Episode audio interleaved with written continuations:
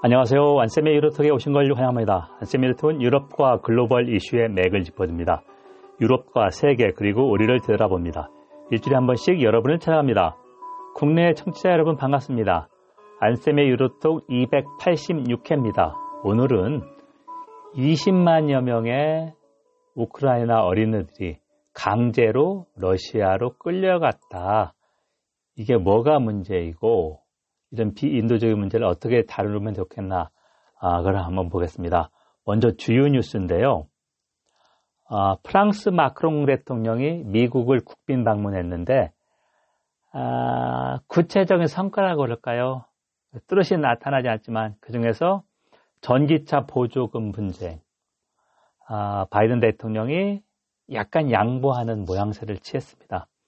마크롱 대통령이 11월 29일부터 나흘간 아, 미국을 공식 방문했는데요. 바이든 대통령이 아, 동맹을 동맹에게 손해를 주려고 우리가 이 법을 만든 건 아니다. 인플레이션 감축법 IRA입니다. 미국산 아니면 미국과 FTA를 한 북미 쪽 그쪽에만 전기차만 보조금을 넣는다. 우리 현대차도 보조금 받지 못해서 우리도 당했지 않습니까? 어, 그런데 아, 바이든 대통령은 동맹에게 해가 되려고 한 것은 아니다. 트윅스가 가능하다는 것은 시행령 중에서 일부를 약간 바꿀 수 있다. 법령은 건드릴 수 없다는 얘기죠. 그래서 예를 들면 개별적으로 어, 그 해당 주가 수입할 때 수입업자가 면허를 얻으면 되는데 허가를 예를 얻으면 되는데 너무 어렵다. 하여간 바이든 대외적으로 그런 얘기를 했는데요. 어, 미국과 유럽연합이 12월, 12월 5일 주에 TTC를 엽니다.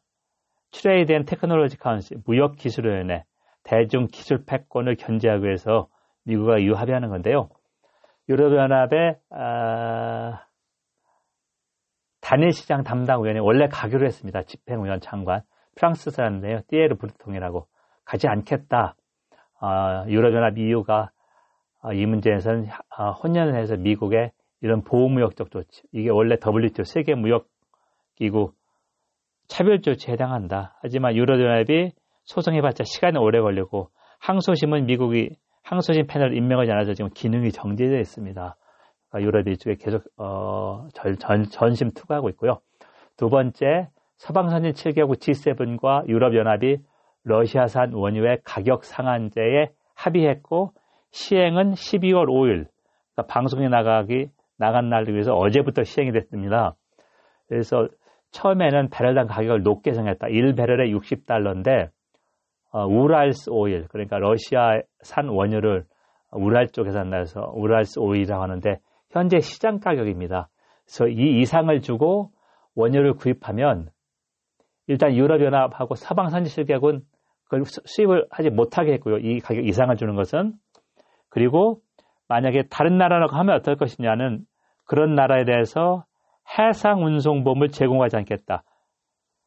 유조선의 대물 보상하고 손실 보장 보험 95%를 보험 시장 90%를 어, 영국하고 유럽이나 EU 기업들이 제공합니다. EU 27개 기업들. 그러니까 이거를 회피하신 나라는 중국이나 인도네시아 그리고 인, 중국하고 인도 제일 많은 어, 경제적 이득을 값싸게 수입해서 그리고 인도네시아 정도일 것이다. 그리고 EU는 별도로 여기에다 플러스해서 어, 보험과 선적 거래한 그 영내 기업이 거래하지 못하게 했습니다. 반대로 러시아는 여기에 합류하는 유조선과는 거래를 않겠다고 발표했다. 그러니까 러시아는 중국이나 인도, 인도네시아 이런 쪽 유조선하고만 거래를 할 테고요. 앞으로 이게 어떻게 시행이 될지 일단 가격은 현재 시장 가격을 잡아서 원래 좀 낮게 하는 게 효과가 있을 텐데 음, 그렇게 하고 음, 유혹과 변동에 따라서 일부 일부만 효과가 있을 것 같습니다. 그리고 이제 이거 가지고 더 갈등이 있을 수 있겠죠 앞으로 그걸 보면서 이제 말씀드리겠습니다. 여러 지금 안쌤의 유로톡을 청취하고 있습니다. 안쌤의 유로톡은 유럽과 글로벌 이슈의 맥을 짚어줍니다. 유럽과 세계 그리고 우리를 되돌아봅니다. 일주일에 한 번씩 여러분을 찾아갑니다. 오늘은 유로톡 286회 20만 명이 넘는 우크라이나 어린이들이 강제로 의사의 반해 아니면 거짓말에 속해서 러시아로 끌려가 있다, 끌려갔다. 더 이제 늘어나겠죠. 전쟁에 장기화하면. 이건 이제 인종 대학살, 제노사이드와 같다. 그래서 그거를 좀, 좀 살펴보겠습니다. 먼저 우크라이나 전쟁 관련해서는 마지막에 추가로 말씀드리고요. 어, 전쟁 때 가장 큰 피해는 어린이하고 여성입니다. 아, 상대적으로 그렇다는 얘기죠. 어, 미국 국방부 추정으로는 러시아와 우크라이나에서 아, 군인하고 민간인 각각 10만여 명씩 사망자, 사상자, 사망하고 부상자가 발생했다 이렇게 봤는데 아, 러시아는 이거를 뭐 5만 명도 아니라고 봅니다. 축소해서 발표하고요. 그리고 중요한 게 어, 키예프, 키우, 러시아 주요 도시에 어, 전력 공급이 안 돼서 추운 겨울 어, 보내고 있다. 그런 얘기고요. 두 번째는 20만 명이 넘는 어린이가 러시아로 끌려갔는데 이걸 좀 이렇게 추정을 해보면 일부는 러시아가 점령한 지역의 고아원에서 들어갔고 일부는 점령한 도시에서 어, 부모님하고 잠깐 떨어져 있는데 부모님이 너를 찾지 않는다. 거짓말로 꼬여서 들어갔고 어, 그리고 이제 이 러시아 어린이를 끌고 가서 강제 성화에 시민권도 주고 러시아 양부 모드로 만들어주고 있다 하는데요. UNHCR, UN 난민기구가 어, 올해 9월 달에 보도한 걸 보면 어, 이런 거를 좀 대체적으로 계속 증거를 수집하고 있고요. Children of War라고 한 우크라이나에서 전쟁으로 어, 행방이 묘연하거나 사망한 어린이는 공식적으로 12,000명입니다. 근데 이제 이 통계가 제대로 안 잡히니까 12,000명보다 훨씬 많고 어, 최대 20만 명이라는 건 최대인데 그 사이만 잡아도 한 10만 명 된다는 얘기죠. 자, 그러면 러시아는 왜 그러느냐? 일단 체제 선전이겠죠. 체제 선전. 우리가 아, 우월하니까 애들이 뒤에 왔다 하는 얘기가 있었고 또 하나는 특별 군사 작전이라고 러시아의 그 전면 침공 에서 하나는 인도주의적 이런 거 아니는 거고 아, 또 하나 간과 못할 게 우크라이나 시민들의 사기를 저하시키고 겁박을 하는 것이다. 그래서 AP통신도 아, 올해 10월 14일에 우크라이나 어린애를 꽉 잡아서 데려간다. Russian grab Ukraine child 이런 아, 심층 보도 기사가 있습니다.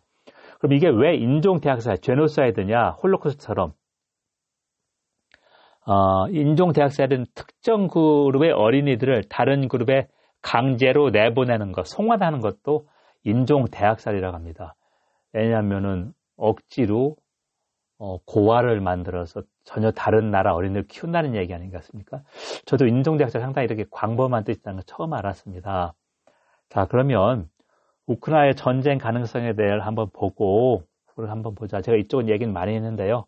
최상의 시나리오는 올 봄, 2월이나 그러니까 4월 이 정도인데, 아, 그렇게 할 가능성은 높지 않다. 마크롱 대통령이 바이든과 어, 정상회담에서 어, 마크롱이 이제 우크라이나 전쟁에서 얘기를 했겠죠. 바이든 대통령이 공식적인 것은 푸틴이 현 상태에서 종전할 의향이 있으면 만날 의향이 있다 이렇게 얘기했는데요. 반대로 푸틴은 그 다음 날 독일 숄츠 총리와 한 시간 정도 전화 통과해서 현재 점령한 영토를 그대로 승인해주면 어, 휴전이나 종전할 용의가 있다. 그러니까 교집합이 성립이 안 되는 거죠. 어, 그러니까 이제 전쟁의 장기화될 가능성이 높은데 이코노미스트가 2023년도 어, 전망을 했습니다. 11월 달에 나왔습니다. World Ahead 2023년도인데요.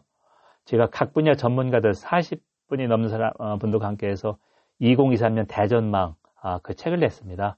방송통신대학에서 냈기 때문에 한번 관심 있는 분 한번 어, 보기를 보내드리고요. 우크라이나 전쟁 세계 시나리오를 했는데 우리가 원하는 것은 예를 들면 우크라이나가 압승하는 것이죠.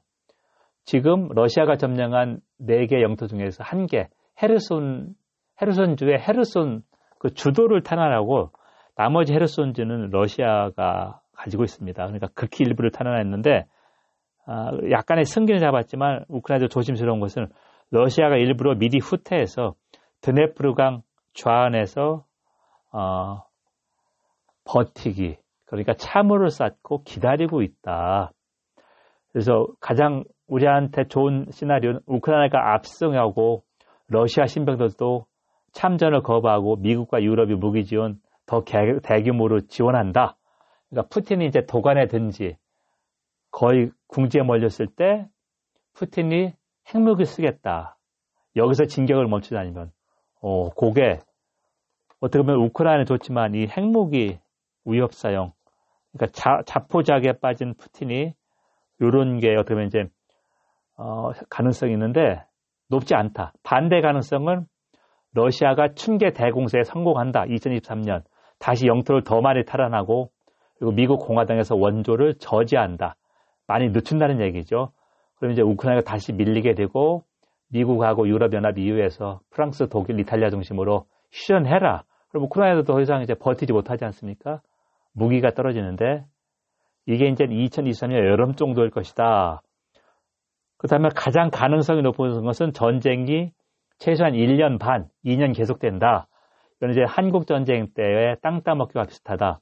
1년 정도 어, 영토 뺏기고 뺐다가 어느 정도 영토가 교착돼서 계속 뭐 3, 4km 뺏는 거 계속된다는 얘기죠. 1차 대전 때 참호전처럼. 어, 이게 이제 가장 가능성이 높은 거다. 러시아가 전력을 재정비해 소용이 없고, 우크라이나가 헤르손 넘어서 루안스크, 도네츠크, 그쪽 나머지 세계 진영도 쉽지 않다. 그러면 계속 교착 상태고, 2년째 접어드는 2023년 겨울에 유럽은 더 추워진다. 이코노미스트도 올 겨울은 유럽이 준비하고 버텼지만 전쟁이 계속은 내년 2023년 12월부터 유럽은 더 경제가 어려워지고 힘들 것이다. 시민들도 인내도 바닥에 날 것이다. 정부 재정도 그동안에 많이 풀어서 더 이상 아, 가스 요금, 전기 요금 보전 조금씩밖에 못 해주죠. 자, 그럼 빨리 휴전해라는 촉구가 어, 물끝이 올 것이다. 그리고 푸틴은 2024년 본부터 시작되는 미국 대선 전 어, 그거를 느긋하게 기다리고 있다. 트럼프가 다시 후보가 될 확률이 높기 때문에 어, 그렇게 계속 기다린다는 얘기죠. 여러분 지금 안쌤의 유로톡을 청취했습니다. 안쌤의 유로톡은 유럽과 글로벌 이슈에 맥을 짚어줍니다. 유럽과 세계 그리고 우리를 되돌아봅니다.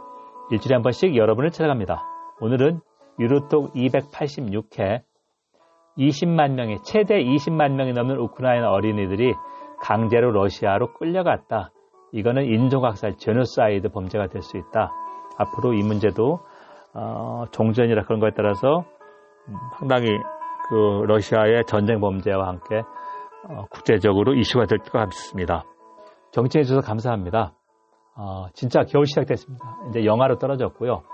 제가 있는 경사는 서울보다는 춥진 않습니다. 독감이 심해서 학생들이 이틀 넘게 학교 못 오는 것도 봤고 건강 잘 챙기시 기 바랍니다. 다음 시간에 뵙겠습니다. 감사합니다.